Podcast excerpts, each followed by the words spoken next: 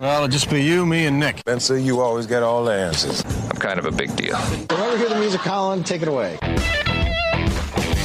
It's time for the Sports Mix on Talk Radio WRNR and TV10. Let's mix it up with a breakdown of some local, regional, and national sports with Spencer Dupuis, Nick Verzolini, and Colin McLaughlin. Good afternoon and welcome into this Monday, October 10th edition of the Sports Mix on Talk Radio WRNR and TV10, brought to you in part by the Brown Funeral Home and Cremations. Robert Fields and Sons, a family owned full service funeral home that has proudly served our area since 1880. Spencer, Nick, and Colin hanging out with you today. As always, it's a Monday here. We've got a lot to recap from high school football on Friday and Saturday to college on Saturday, specifically Shepherd, and then on Sunday with the NFL. Uh, originally, we had it at 12:15, but he's already on the line now. Uh, might as well talk Hula Bowl after we talked last week. Joey Fisher getting the official invite, the first player from Shepherd to ever be invited to the Hula Bowl. Uh, Jimmy Williams, the assistant director of scouting for the Hula Bowl, he's on the line. How are you doing today, Jimmy? Uh, doing well, man. A great day today. Yeah, it is a great Monday here, and uh, for you, you had the ability to come to Shepherd a few weeks back and uh, and see Joey in action, but now he's going to get the official invite to the Hula Bowl last week. Uh, what was uh, the scouting like for you? What what is exactly your job in with the Hula Bowl? What does it do? Well, uh, I'm the assistant director of scouting for the Hula Bowl. Um, the director actually being Damon Talbot. Um, and really what that entails is a lot of things. I mean, obviously we're looking at uh, talent from all over. Um, we have uh, scouting interns that are really all across the country that we're just trying to get, um, you know, talent from, you know, from the big schools and, and also like the small school level, like at Shepherd. So um, I was just uh, very fortunate enough to go out and, and watch a really a nail biter of a game a couple weeks ago. Um, and that was that was a lot of fun to watch them like uh, come down to the wire and actually you know get a W.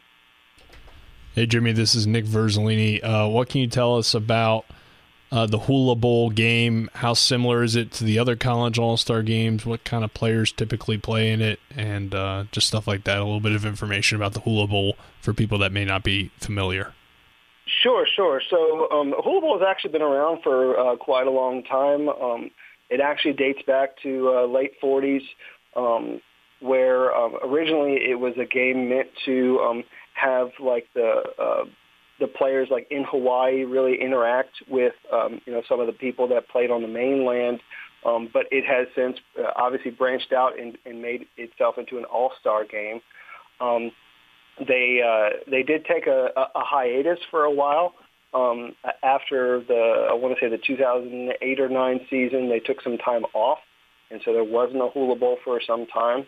Um, but then they came back a couple years ago, um, and um, we've been very fortunate enough to, uh, you know, bring in a lot of, uh, you know, great talent. Um, to kind of look back into our history, we have actually uh, great history of players that have come through the whole Hula Bowl. Um, people like uh, Deion Sanders, Rod Woodson, Dan Marino, Tony Dorsett.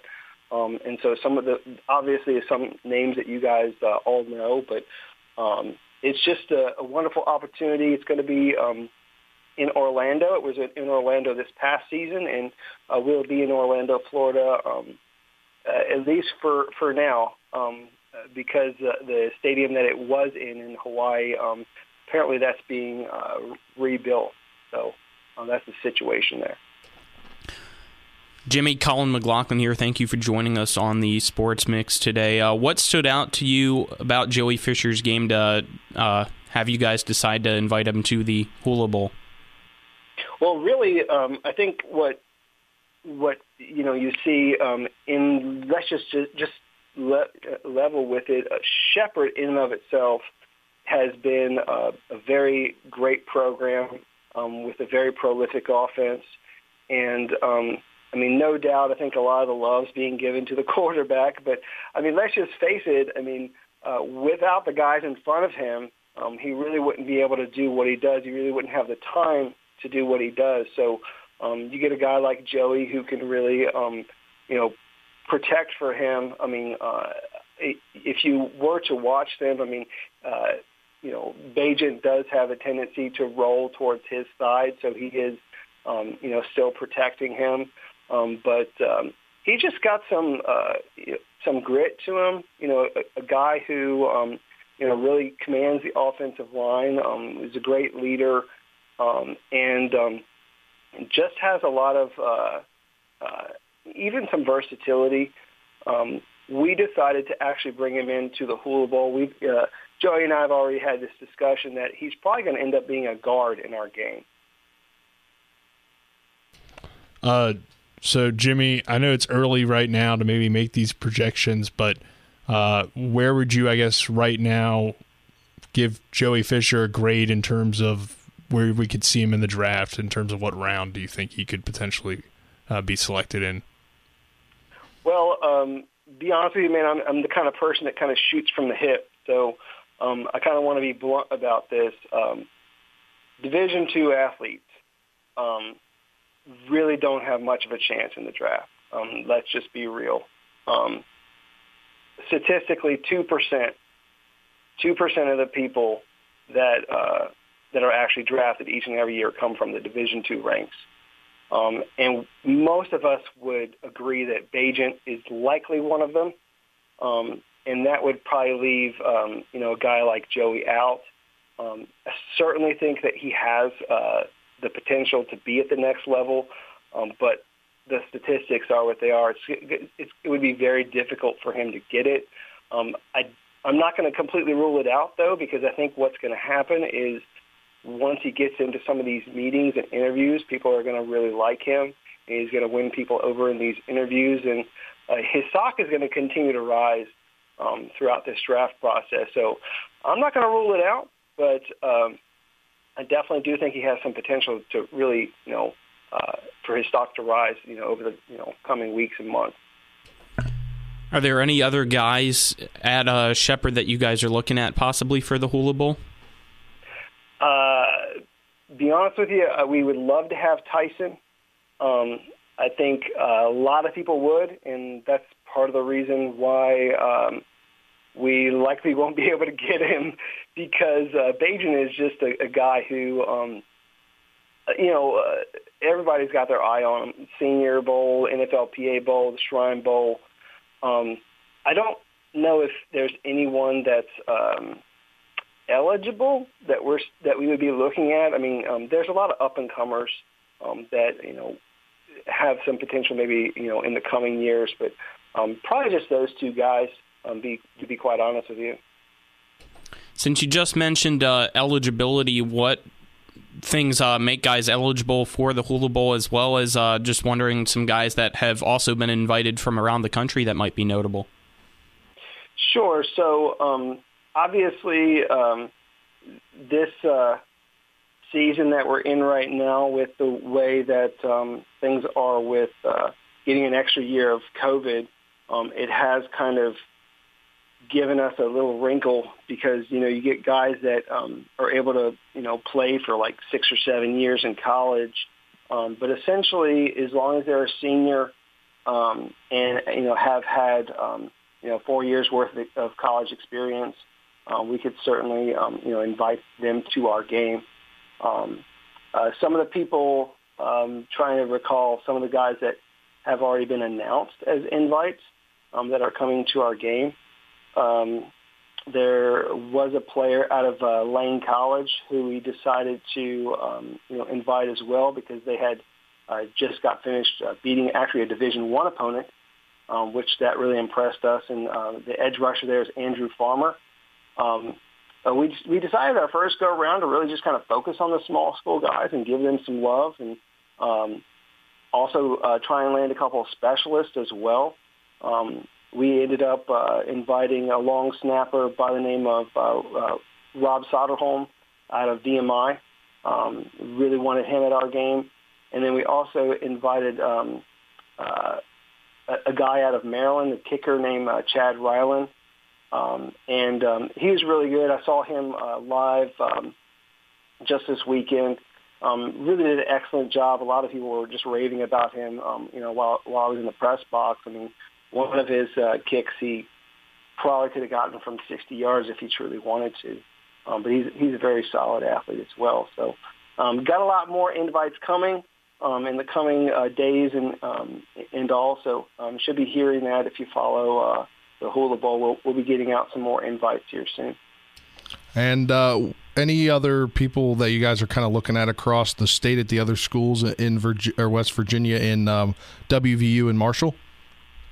Uh, we are certainly considering a lot of people. Um, I don't want to completely share my hand, so to speak, but um, I will say that there are um, there's some great talent at West Virginia, um, and we are still looking at some of the people in the area, um, including um, obviously you know Pittsburgh and um, you know all of the surrounding area that uh, people are familiar with here. Um, I, I don't think I'm done with Maryland. Um, Maryland's got some more guys that uh, we may want to invite as well. So um, I don't know. I, I don't want to get get into it too much, if you don't mind, uh, because kind of like keep those things in house as some of those players. So, um, but uh, any other question that you have in, in that regard? I was going to move back towards Shepherd and, and Tyson sure. Bagent. Um, you know, everybody pretty much thinks at this point that he's going to get a shot at the NFL. Uh, what's your kind of evaluation of his game? And similar question that I asked about Joey, where do you kind of see him falling in the draft? Yeah, I mean, like I said earlier, I mean, when you look at the draft, I mean, two percent of the people that are drafted come out of Division Two, and I am fairly confident that Bagent's going to be one of those guys. Um, if you think about, um, I was kind of looking back into the history. It's been a while since a Division two guy's actually been drafted at the quarterback spot. Um, it actually goes back to 2009 um, with uh, Keith Null, uh, West Texas A&M. So it's it's obviously been a while, um, but um, Bagent's going to be one of them. I mean, he's a guy who checks a whole lot of boxes when it comes to things like uh, size, productivity. Um, you know, obviously Harlan Hill winner. Um, he's very accurate. Um, really commands the huddle, um, and uh, you know, he just checks a lot of those boxes um, for me. I mean, and if if I were to guess, I mean, I would put him. Um, you know, he he would be a third day uh, pick for most people, um, but who's to say what's going to happen from now until then? I mean, I have a feeling that he could be one of these guys that's likely going to end up going to combine, um, which would put him in a, a good spot um, to maybe even be drafted higher than most people expect. Jimmy Williams, Assistant Director of Scouting for the Hula Bowl guest. Thanks for the time, Jimmy. Sure, man. No problem. Thank you. And uh, we'll keep more about Shepherd and the Hula Bowl as, or uh, Joey Fisher specifically, and uh, hopefully we'll be able to catch up with him sometime here soon. Yeah, it'd be nice to get to talk with uh, Joey about being invited to the Hula Bowl as well as the success that he's had, as well as the entire team of Shepherd. Yeah, and I think it was interesting to hear some of those numbers. You know, only two percent of D two guys uh, get drafted, so it's going to be tough uh, to see two guys from the same school. But um, like we talked about before, you look at Joey Fisher's game; he definitely has a lot of things that could transition to the NFL. Even if he doesn't get drafted and ends up being undrafted, uh, he could he'll definitely get an opportunity. I think in a training camp and a preseason to prove himself, and uh, it's nice though that he has this opportunity here at the Hula Bowl to potentially be one of those guys drafted. Uh, you know, you play well in an All Star game like that.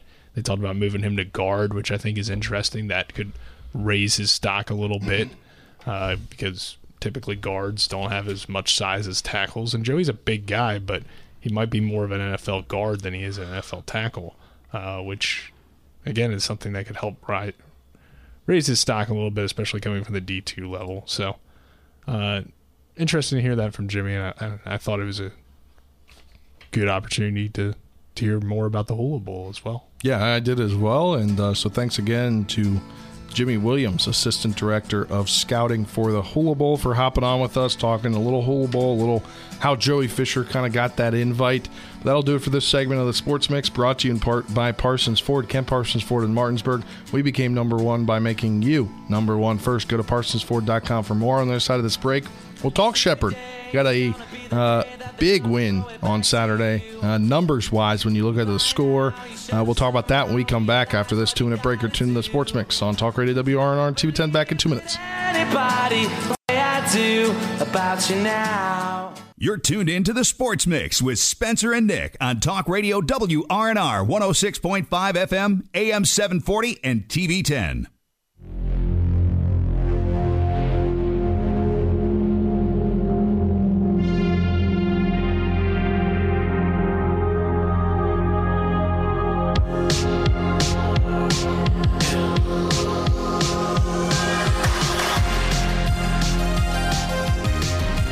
Welcome back to this edition of the Sports Mix on Talk Radio WRNR and TV10. Spencer, Nick, and Colin hanging out with you today. We talked with Jimmy Williams, Assistant Director of Scouting for the Hula Bowl last segment. Thanks to him for coming on, talking about kind of what the Hula Bowl is and how Joey Fisher got the invite to that, the first Shepherd player ever to do so, to get an invite from there. Um, We'll transition now fully over to Shepherd as it was Hall of Fame weekend in Shepherdstown. They inducted three into the Hall of Fame. Uh, those were Chad Broadwater, football player in 98, Rick Hutterly, men's swimmer in 65, and Glenn Edwards, class of 74 for men's tennis. Uh, the terrific trio got inducted this past weekend. We talked about that a little bit when they announced who was coming on, who was going to be inducted with uh, Chauncey Wimbush, AD for Shepherd. Uh, but we'll talk about this football game where Shepherd got the win uh, handedly, per se, 72 to seven. Not much of competition coming from Lock Haven, who came in one and four.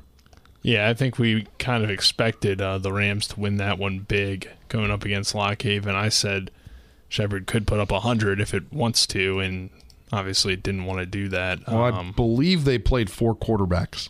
Yeah, and Tyson Bagent only played at half, but it was crazy. We were sitting there close to halftime. Shepherd was up 34 nothing when I checked the score, and I looked and I saw zero rushing yards for Shepherd, but they were up 34 nothing. Like Yeah. They only ran the ball twice. And I, I think like, at I think at one point Ronnie Brown had like negative two yards. Yeah, he ended up with like 90 something because he had an 85 yard touchdown Yeah. run. But um, this match between Shepherd and Lock Haven, Lockhaven really isn't uh, one of the better teams in the country or even in the or in the conference at all. So it's it's not a it's not a uh, impressive win in terms of in terms of uh, just you know getting a win um, over the opponent they were playing, but uh, it's an impressive win based on score and just dominating. So I think that's the good thing for Shepherd is they did what they were supposed to do and can work on a few things, get some younger guys in the game, but I don't know if it does much for the season in terms of you looking at it and being like, wow, you know, you beat up on Lock Haven. So that, that's the only thing. But Yeah. I mean, good win for Shepherd either way. Gotta take care of who's on your schedule. Four of the five quarterbacks on the roster got into the game. Tyson Bagent, we said, played a half. Christian Et- Etchison came in through a touchdown pass. Uh, Timmy Thompson got some time as well as I believe it's Leak Powell. Yeah. the sophomore. Uh, the only quarterback not to participate was Sammy Roberts, the freshman getting redshirted this year. Uh, but you know, when you look back at the stats and the numbers, and you know, as you mentioned, it was a lot of getting guys into play, and uh, a lot of people played. I I want to say almost the whole roster played. Yeah, probably everybody that's not receiving a red shirt. Yeah, Uh, but Blake Hartman scored his first touchdown for Shepherd. Yep. So that was definitely something to shout out. You know, the Musselman product continues to uh, find a role on this team. So that was cool to see.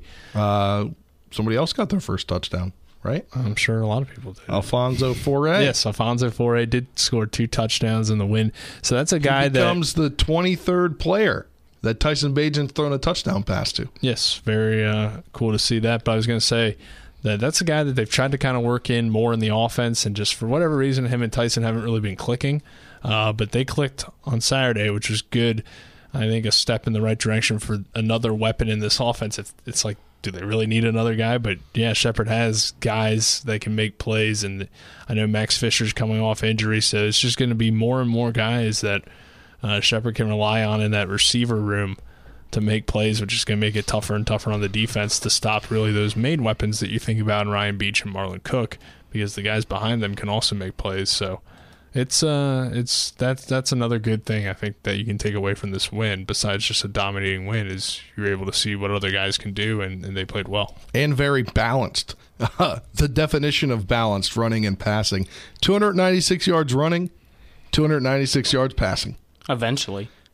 Yeah. Didn't start off that way. It didn't start off that way, but still, I mean, that looks pretty good. Uh, an average per rush of 11 yards per rush, five rushing touchdowns in the game, uh, 11 yards play on offense. Uh, they did have 10 penalties for 77 yards. So that's something that Coach McCook will definitely want to clean up You'll mention that tonight. for sure. He definitely will, but you know, looking down there, three of seven on third down. That's something he's also going to want to clean up. Uh, I believe Shepherd got four sacks on the day for 24 total yards. Um, but uh, when you look back through this, it was a very dominant win. And Tyson Bagent, 16 of 21, 211 yards, three touchdowns. Uh, uh, Christian Etch- Etchison, two two for two, 62 yards and a score. Leek Powell, three for four, 23 yards. Ronnie Brown, four carries, 95 yards, or 92 yards, net yards, one touchdown. Blake Hartman, nine carries, 89 yards, a touchdown. Avon Holly gets back in the mix uh, with eight carries for 58 yards. Nazir, Nazir, is that how you say it? Russell, Yes. uh, five carries, 57 yards, a touchdown. Tyson Bagent, one carry, one yard for a touchdown. Uh, Daryl Harper, uh, three catches, 60 yards, getting him in the action here. Rodney Dorsey, three catches, 43 yards. Brian Walker, 41 yards. A lot of guys get in this game, and a lot of young guys get some good experience. Yeah, that's what you like to see in games like that when it's a 72 to 7 win. You want to see your future guys getting some reps and still able to do as maybe not as well, but still be successful on the field just like the starters were. So hopefully that continues this week. It's homecoming week, so it's another special day that will have a little bit of outside emotion involved, kind of like the homecoming day, maybe a little bit more because it's for the guys that are currently there Yeah. being homecoming. So hopefully that doesn't do too much to them. I don't think it will. The offense is still the best in the country. The defense is clearly picked up, which is what we wanted to see compared to last season in Millersville, another team that has uh, kind of struggled in the PSAC. Yeah, Millersville did. Uh, you know, they took care of business against the Lock Haven, forty-nine to seven. Uh, but Shepherd sh- should still win this game, probably to a similar score of how Millersville beat Lock Haven would be what I'm thinking. But the Marauders did give the Rams a few issues here and there last season. Now that was a rainy day in Millersville. I don't know exactly what the weather's going to be like on Saturday in Shepherdstown, but um, you know, it was a rainy day on the road I think it's going to be very nice on Saturday. it was it was a tough matchup for Shepherd in that sense because you were going on the road in the rain and Tyson Bagent ended up throwing three interceptions. Now the Millersville offense couldn't do anything in the game, so that that made Shepherd get that win thirty eight to thirteen. But the defense for Millersville was tough, so we'll see if they can be similar this year or if Shepherd's going to handle them with pretty much no problems. That would be my expectation, but hey, you never know. And we know we're going to get or Shepard's going to get the best effort from Millersville. So that should be uh, what I think is intriguing about this matchup. But you don't want to overlook it. It's a potential trap game with West Chester there on the horizon, kind of a bigger opponent that can get you more amped up potentially. So I think it being homecoming helps the Rams too. They should have a good crowd. a great crowd as always down there at Rams Stadium. Uh, but not a lot else locally in college football because uh, Everybody's on by. everybody's on bye with uh, WVU playing Thursday at home against Baylor. No, Yes? yes, Baylor. I was looking ahead. It was Texas Tech. I know They I just you that, scheduled. so the- I kind of yeah. got you confused with that. Uh, they scheduled the time for next week's game. It's a three thirty kick, um, I believe. Uh, at, is it at home? I don't remember off the top of my head. I'll have to look at that. Uh, but uh, then Marshall plays Wednesday night against uh, Louisiana. That's going to be a big one on national TV as well. Uh, but uh, that will do it for this segment of the Sports Mix, brought to you in part by Orsini's Home Store. Not just an appliance store any longer. Cabinets and designer bedding. Outdoor living. It is family owned and operated. Located at 360 Hack Wilson Way in Martinsburg. You can go to Orsini's.com for more. On the other side of this break, we'll talk about high school football. Uh, between Friday and Saturday, we had a couple games on our airwaves. Uh, we'll talk about those and kind of what they potentially mean for the rankings. Nick did a little uh, crunching some numbers for us. Our math, our resident math guy on the program. We'll be back. Talk more after this two minute break.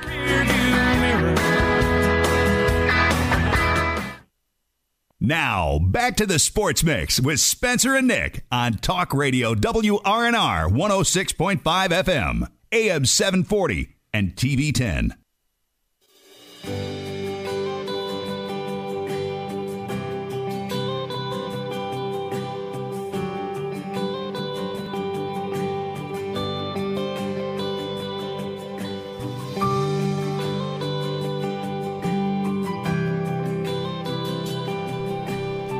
Welcome back to this edition of the Sports Mix on Talk Radio WRNR and TV 10. Appropriate. It's now fall, and it's the boys of fall.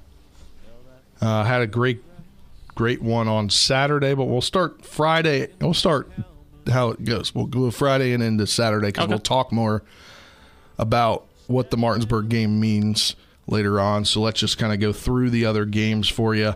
On Friday night, the 72nd all time meeting between Musselman and Hedgesville, it was all Applemen. 62 13. Baden Hartman at 380 yards through the air and 129 on the ground with seven total touchdowns. Not much more to say. I, it's got to be over 500 yards of offense by one singular person. That's got to be a Musselman record. Unless Blake, his brother, held that record.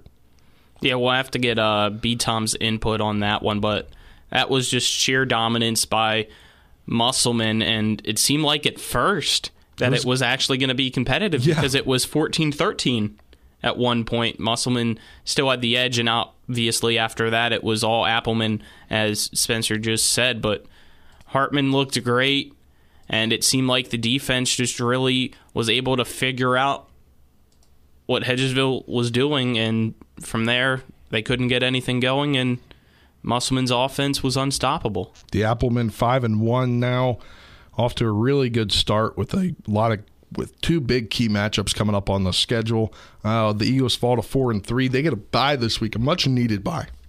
Yeah, they really need to rest up. Yeah. And kind of a one key to that game, I think, was how much they split the time at quarterback. Yeah, I think that a factor, but I'm just not certain how healthy West was or whatever the case may be. But I think one thing from the Musselman side of things that stood out to me was the Applemen were not satisfied in that game at any point. Uh, Coach Thomas, you know, was pretty angry about how his team played because of just some poor execution at times. You know, penalties were really holding them back from extending the lead or, or just playing a more clean football game.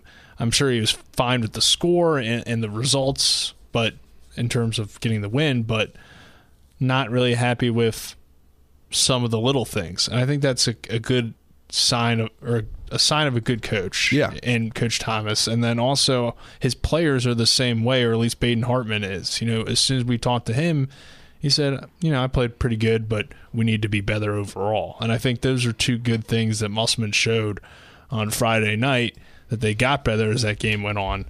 And also, you know, just because they beat, you know, pretty good Hedgesville team 62 to 13 doesn't mean that their goals or their season is going to go great from here on out because you still have things to clean up, which I think really stood out to me about that win for Musselman. Not so much uh, dominating Hedgesville because, as we know, Hedgesville was really injured. You know, they were just trying to fight through those injuries and, and put on the best effort they could. And I think they did that.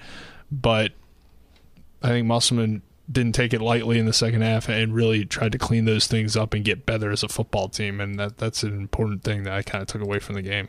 Yeah, it's scary when a coach at halftime in the lead knew he was gonna 35 say that. 14 tells you that that was the worst half of football. I coulda told you he was gonna say that, Colin. All season long. It, it was kind of a little surprising to me because I I, thought, it was the yeah, they had some execution issues and the penalties, but you're still up 35 14. I wouldn't Yeah, but they- say they were that all it big was the chunk plays. worst half of football.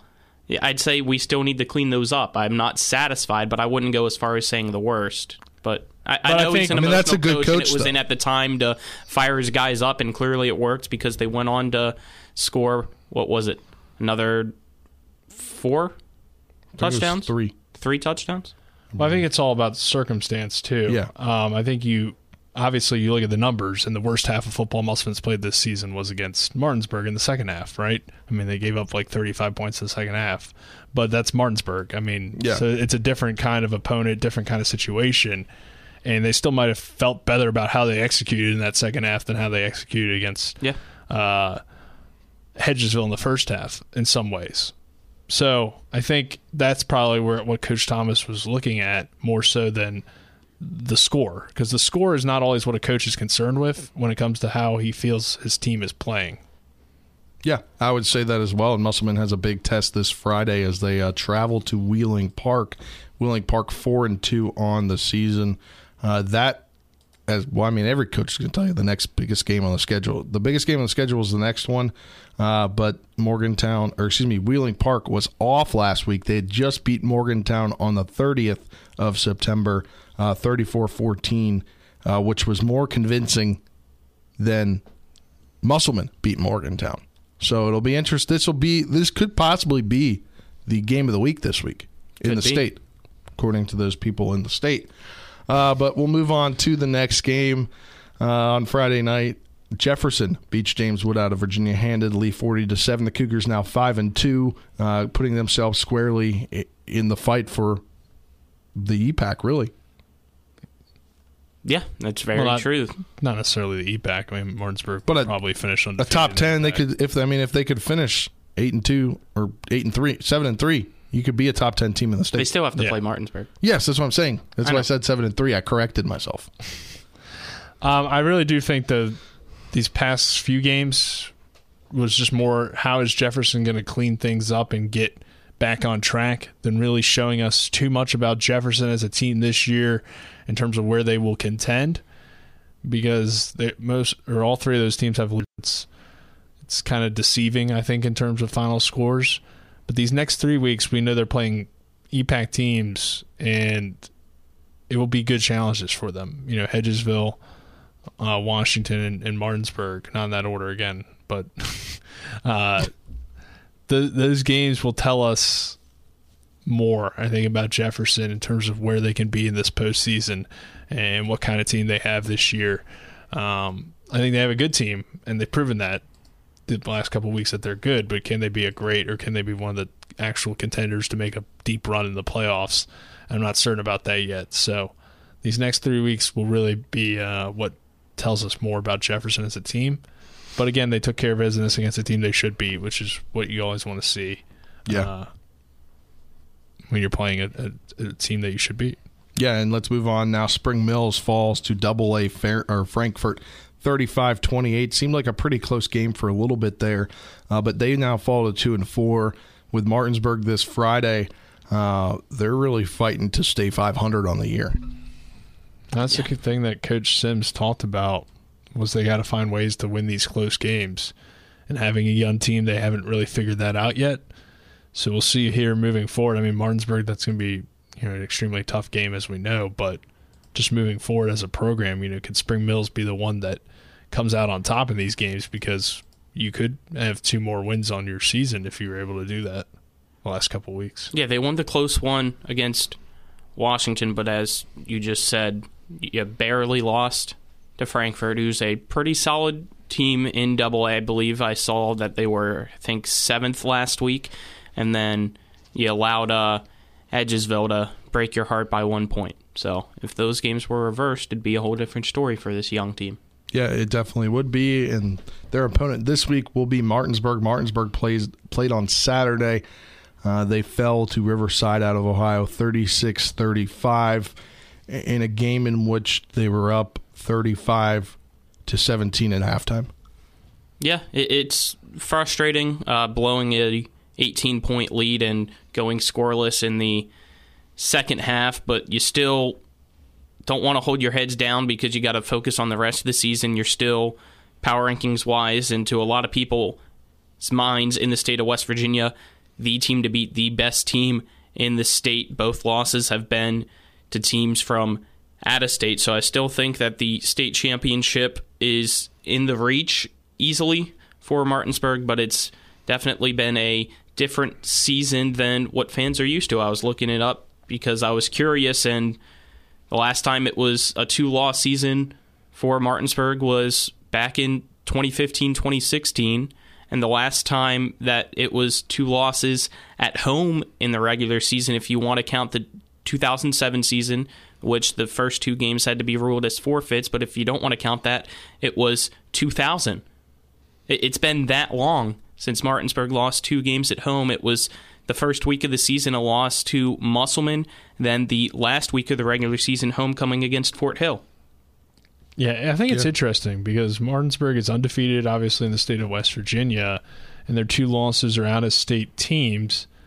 But it would be kind of different to see us two loss state champion. So it, it's definitely different, but it's like talent wise, those two teams that Martinsburg played are probably top three teams in the state of West Virginia if they were in the state of West Virginia. Yeah. So it's I think Highland Springs would contend to be a number one team yeah, in the state of West Highland Virginia. Springs would be the best team. I mean, they beat And it wouldn't be close. So, uh, it's a weird situation. But if you're looking at terms of where the Bulldogs would be come playoff time, if I did my math correctly right now, I believe Parkersburg South will be the number one team this week, followed by Musselman, Spring Valley, then Martinsburg, just edging out Hurricane for the fourth spot. So it's definitely you know tougher to win the state title from the four seed opposed to winning it from the one or two Yeah. but it's doable and if you were to you know run into a what a 4v1 and let's say Musselman ends up being one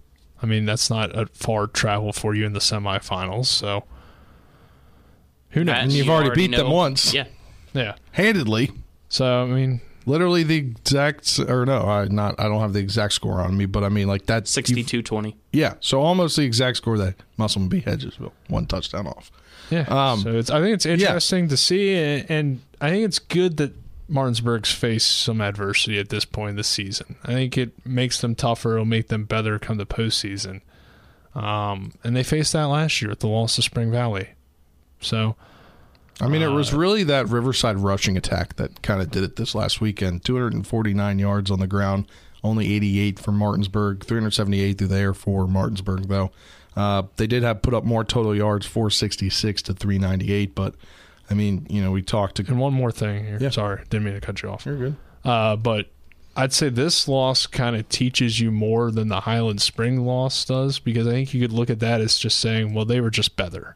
But I don't think necessarily better than Martinsburg. Martinsburg just didn't execute at the end of the game. So you can learn more from this one and get better as a team, I think, more so than just getting blown out by a team that's just better than you. I think Yeah. you learn more, you get better, and then you prevent something like that happening again next time you're in control of a game. Yeah, and uh, you know, you talk about your little math there you did of the scores throughout the state. Some big, uh, big things happening throughout the state with uh, number one Spring Valley falling to number eight at the time. Cabell Midland 21-17. Uh, I predicted that one off the air, uh, and you guys were saying that was the dumbest thing for me to. I didn't say it was the dumbest. You thing. said that's I not going to happen. I said Spring Valley's going to win that football game. Yeah, and what I was happened? wrong. Yeah. Um, but uh, you know, looking around the state, a couple teams had buys. Park South has a buy had a buy, right? Yes. Yeah. So uh, you know, Huntington beats up a number nine Woodrow Wilson 42-15. Uh, Morgantown beats Double A number eleven Frank or Fairmont Senior fourteen nothing. Uh, you know, not a lot of not a lot of big games this weekend. Besides last week, besides that uh, that Cabell Midland Spring Valley game with Cabell Midland prevailing. But that will do it for this segment of the Sports Mix, brought to you in part by Hagerstown Ford, revolutionizing the car buying experience. Buy your next vehicle online. They'll deliver it to you. If you like it, they'll take it back. Go to HagerstownFord.com for more. On the other side of this break, we'll talk NFL and uh, wrap things up on this edition of the Sports Mix. Talk Nick's uh, experience last night at the club level at M&T Bank Stadium for a Sunday night football win, breaking the streak for the Ravens at home on a uh, big field goal. We'll talk about that when we come back after this two-minute break. You're tuning in the Sports Mix on Talk Radio WRNR and TV 10.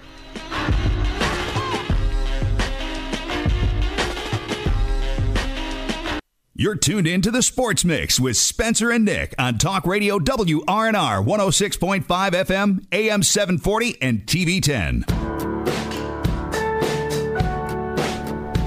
Welcome back to this edition of the Sports Mix on Talk Radio WRNR and TV10, brought to you in part by the Marius Group and Ameriprise Financial Advisors, John Everson and Phil McCoy. You can call Ameriprise Financial Services at 304 263 4343 or stop by their offices right here in Martinsburg at 1270 Winchester Avenue. Spencer, Nick, and Colin going to close out the show today here, about seven minutes left. And then you'll hear the Neil Brown press conference show as they've got a game Thursday night, so everything pushed back a couple days. Uh, and then tomorrow night will be the Neil Brown coaches show. Uh, that'll ha- we'll have those two for you.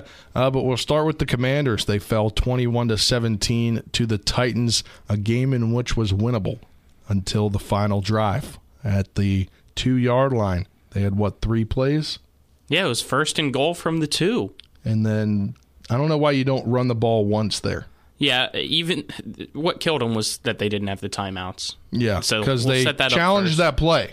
They challenged the play, lost the timeout, so they only had two. They used it earlier in that drive.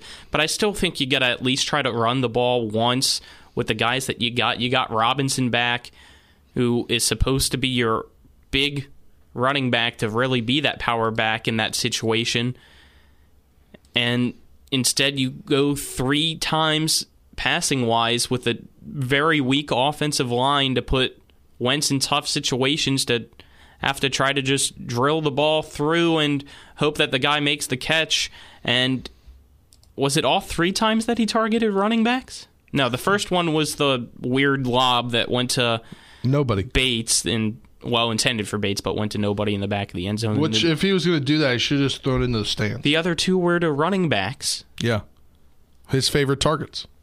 Yeah. It, it was just bad situation football, and eventually it was a WVU guy that got the sealing interception for Tennessee. But, but when you look at the numbers 25 of 38, 359 yards, two touchdowns, one pick that sounds like a Carson Wentz game for you. yeah, it, it wasn't bad, but what people are going to remember is you didn't win on the final drive and you threw a interception that cost you. Not only that, uh, it was a show out game for Dyami Brown. Yes, it was. Two That- catches, 105 positive. yards, two touchdowns. A guy that didn't show much during the offseason this year. A guy that was kind of getting buried on the depth chart, a draft pick, a, you know, what was he, a third round pick last year? I think so. a you know a top end draft pick, not a back end of the draft. He he was really the lone guy at the back of the depth chart. I think he was inactive week one potentially, Yeah. if I remember correctly.